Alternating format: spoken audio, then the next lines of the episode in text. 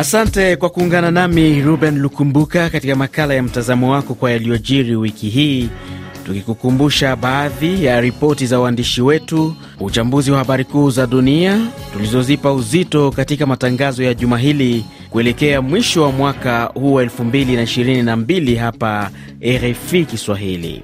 Miongoni ni pamoja na kundi la waasi wa M23 kuanza kujiondoa kwenye mji wa Kibumba mashariki ya DRC.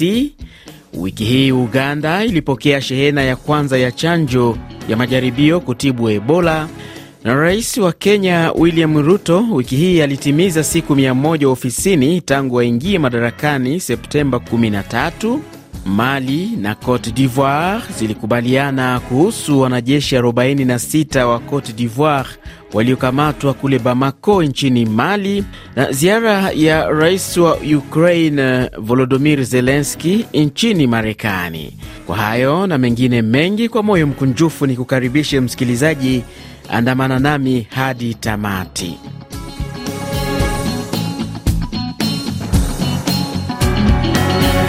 Makala hii inaanzia nchini Rwanda ambako serikali ya nchi hii Alhamis ya Desemba 22 ilikanusha kuwasaidia waasi wa M23 mashariki mwa Jamhuri ya Kidemokrasia ya Kongo, ikiitaja ripoti ya wataalamu wa Umoja wa Mataifa iliyotolewa siku moja kabla kuwa ni ya uongo na ya uchochezi. Katika mahojiano ya kipekee na idhaa ya Radio France International RFI, msemaji wa serikali ya Rwanda Alain Mukuralinda alikanusha tuhuma zilizoelekezwa kwa nchi yake. Tunasubiri kuangalia ushahidi wanaosema tufanyie uchunguzi na ndipo tutakapozungumza, lakini kwa leo msingi ni kauli na ushuhuda ambao Rwanda haijaona. Ni vigumu kuzungumzia, lakini kile wanachosema kila siku, Rwanda haina haja ya M23 kuingilia usalama wake na M23 haina haja ya Rwanda ili kukazia madai yake. Watetezi wa haki za binadamu kule DRC wana mtazamo gani? Karl Mweze ni mratibu wa shirika moja la kutetea haki za binadamu jijini Kinshasa.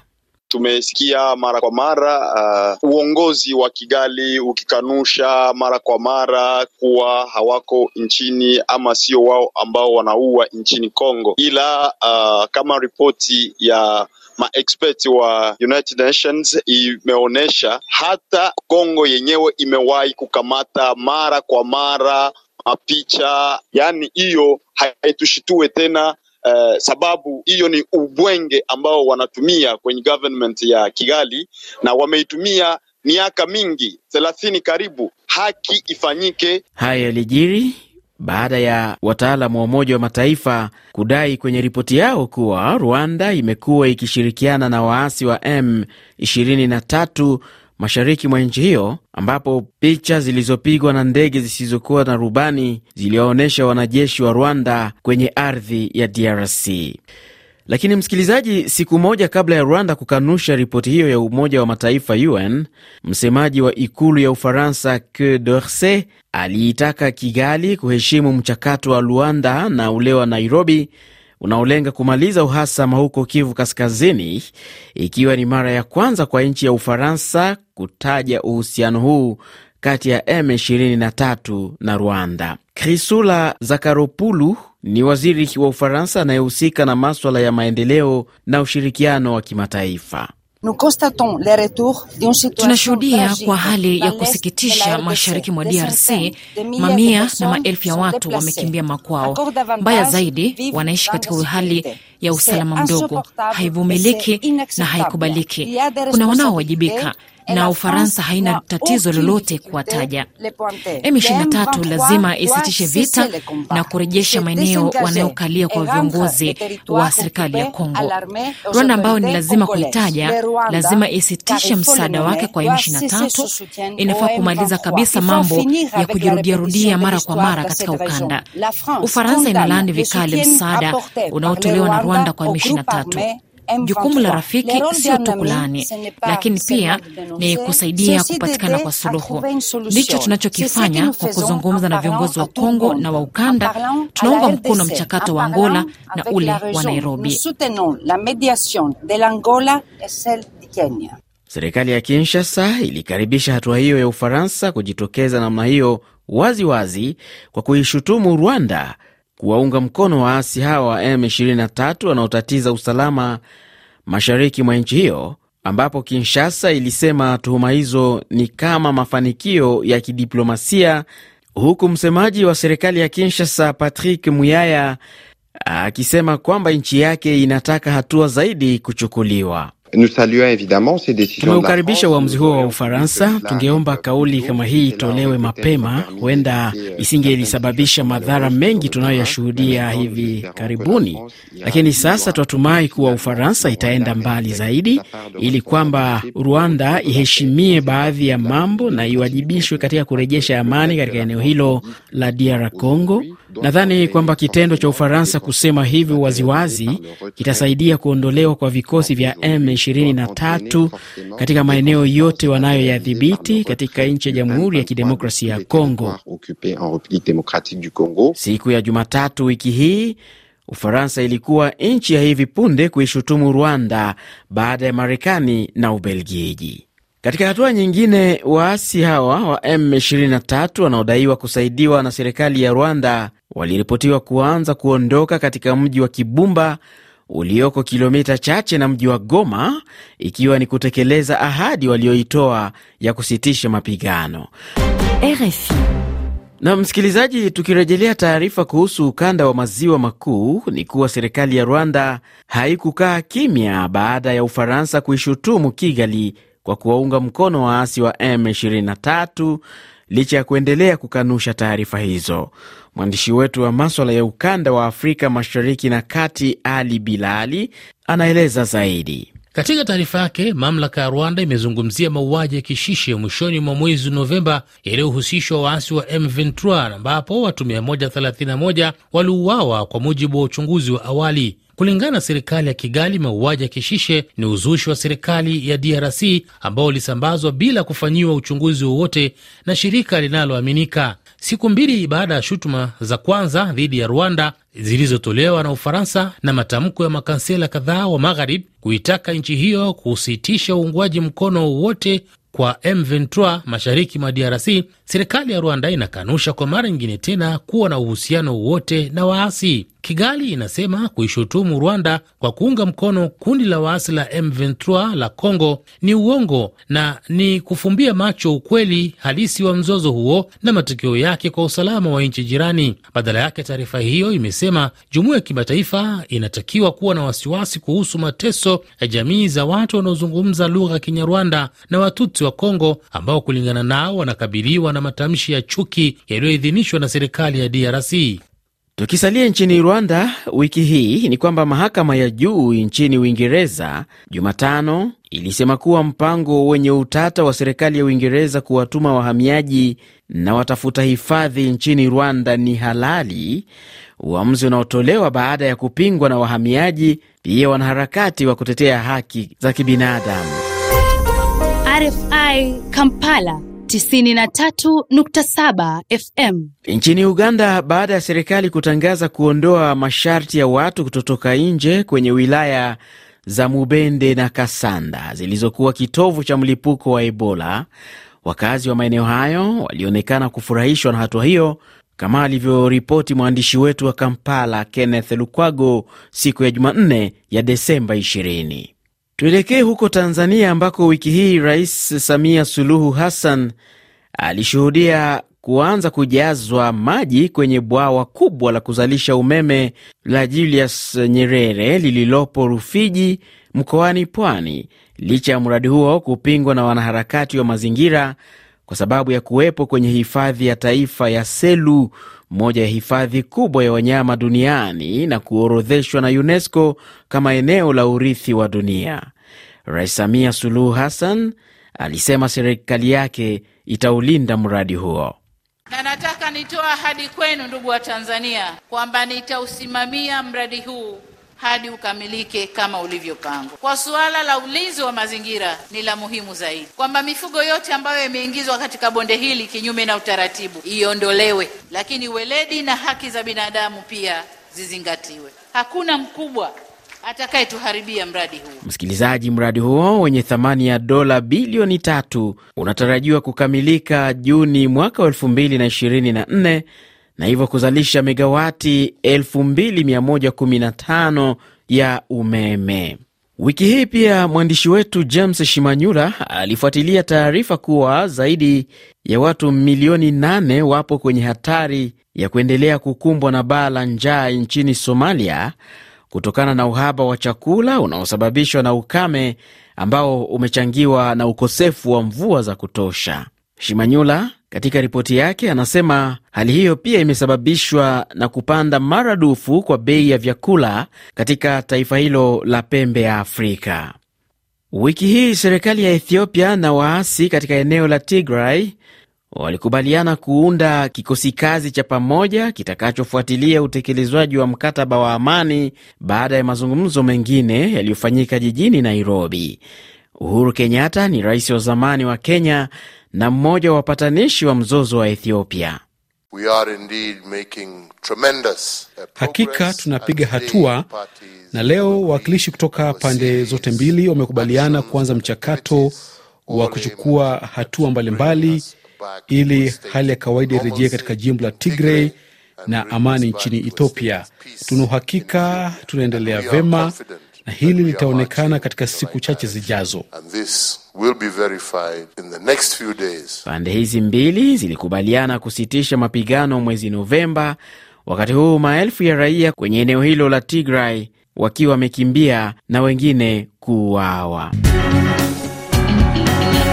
Namna sasa, tuangazie yaliyojiri wiki hii katika ukanda wa Afrika magharibi na kaskazini, tukianzia kule Senegal ambako waziri wa mambo ya ndani wa nchi hiyo Antoine Felix Abdoulaye Diome siku ya Jumatano alifanya mazungumzo na mwenzake wa Ufaransa Gerald Darmanin ambaye alifanya ziara nchini humo na ambapo walijadiliana maswala kadhaa yanayohusu uhamiaji. Aidha, wawili hao walijadili swala la ulanguzi wa dawa za kulevya kati ya nchi hizo mbili, huku waziri Gerald Darmanin akisema tayari kuna ushirikiano kati ya nchi hizo mbili kuhusu swala hilo. Tumetambua na hili ni jambo ambalo wote tumeliona kwamba hakuna dawa nyingi za kulevya zinazosafirishwa. Tumetambua hili na ni jambo ambalo wote tumeliona kwamba hakuna dawa nyingi za kulevya zinazosafirishwa kati ya Senegali na Ufaransa, lakini kinachotambuliwa ni kwamba utakuta kati ya Wasenegali wawili wanaokuja Ufaransa, mmoja atakuwa na hatia ya kusafirisha dawa hizo. Ni sauti yake Gerald Darmanin, waziri wa mambo ya ndani wa Ufaransa. Jumatano ya Desemba 21 serikali ya Gambia ilitangaza kwamba ilifanikiwa kuwazuia ama kuzuia jaribio la mapinduzi ya kijeshi ambalo lilikuwa limefanyika siku moja kabla. Wanajeshi wa Gambia walithibitisha kuwakamata wanajeshi wanne wanaotuhumiwa kutaka kumpindua rais Adama Barrow. Baba Idra ni mhariri wa gazeti la The Point nchini Zambia. Anasema serikali inatakiwa kuliamini jeshi lake. Kikosi cha ECOWAS kipo tangu pale Jame alipoondoka, bado wapo. Kuna wanajeshi pia wa Senegal ambao wanalinda ikulu, wao ndio wanahusika na usalama wa rais. Ni kama vile wanapuuzwa wanajeshi wa Gambia. Hili linatuonyesha kwamba jitihada zinatakiwa kufanyika ili pawepo na maelewano, pawepo majadiliano kati ya jeshi na serikali ili kuwaonyesha kwamba wanaaminika na wata endelea kutumiwa na hata kuwashirikisha baadhi katika usalama wa ikulu, lakini hili haliwezi kuwa sababu kamwe ya kufanya mapinduzi katika nchi hii, sababu tuliona kilichotokea miaka 22 iliyopita katika utawala wa Jamee ulioanza kupitia mapinduzi. Tangu kuanguka kwa utawala wa rais wa zamani wa nchi hiyo Yaya Jammeh, usalama wa ikulu ya Banjul unalindwa na wanajeshi kutoka nchini Senegal. Nchini Guini, Musa Dadis Kamara alifikishwa mahakamani kwa mara ya tano Jumanne ya Desemba 20.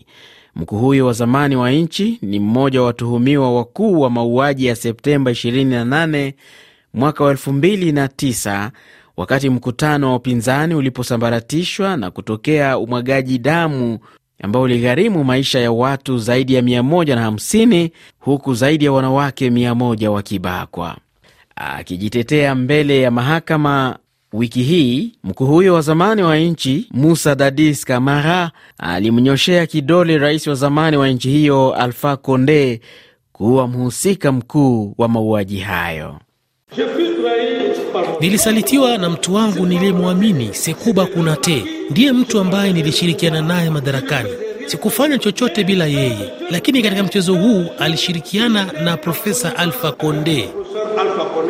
Kesi hiyo iliendelea kusikilizwa wiki hii hadi Jumatano ya Desemba 21.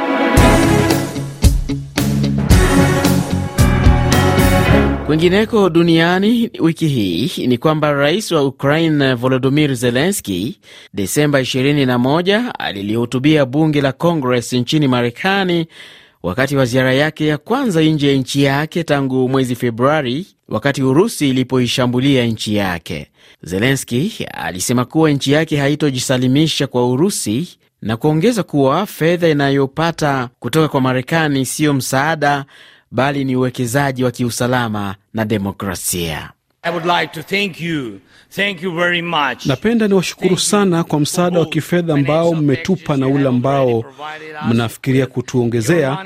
Fedha yenu sio msaada, bali ni uwekezaji wa demokrasia na usalama wa dunia, na tunatumia kwa kuwajibika ipasavyo. Kwa upande wake, Rais Joe Biden alisisitiza kuwa nchi yake itaendelea kusimama na Ukraine kwa kutoa msaada wa kuisaidia nchi hiyo kuimarisha uwezo wake wa kujilinda.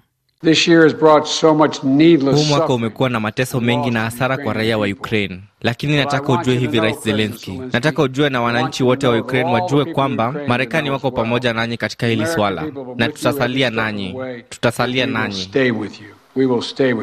Na, na wakati Volodymyr Zelensky alikuwa huko Washington, rais wa Urusi Vladimir Putin yeye alienda huko Belarus ambako pamoja na mwenyeji wake Rais Alexander Lukashenko walikutana jijini Minsk na kuwa na mazungumzo ambayo Putin alisema ni yenye tija.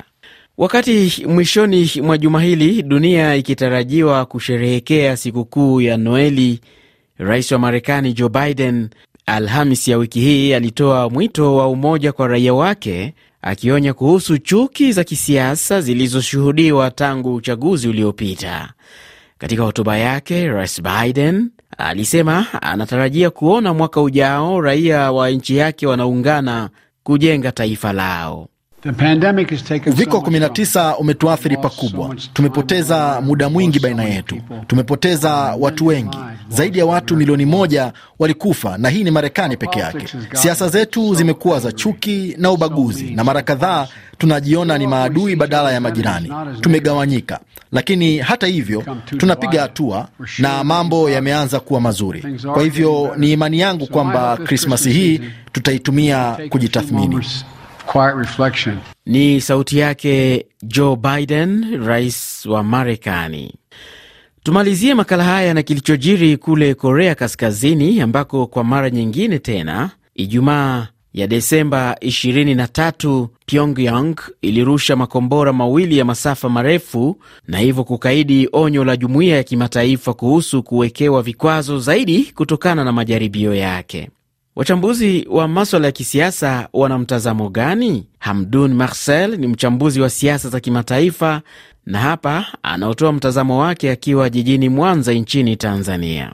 Anatuma ujumbe kwamba dunia haina mwenye nayo na hakuna haki ya, ya wale wanaofikiri wana nguvu kudhibiti wengine wasifanye mambo ambayo wao wenyewe wanayafanya, au wenye nguvu. Ni kutafuta usawa, tuna haki kwamba si haki ya Marekani wala haki Japan wala Uingereza wala Ufaransa wala Ujerumani, mataifa yenye nguvu, wala Urusi peke yake au China, lakini kila taifa lina uhuru wake, alimradi tu halijaingilia uhuru wa taifa jingine. Kwa miezi kadhaa sasa, Pyongyang imekuwa ikifanya majaribio ya silaha zake, hatua inayotishia usalama wa ukanda.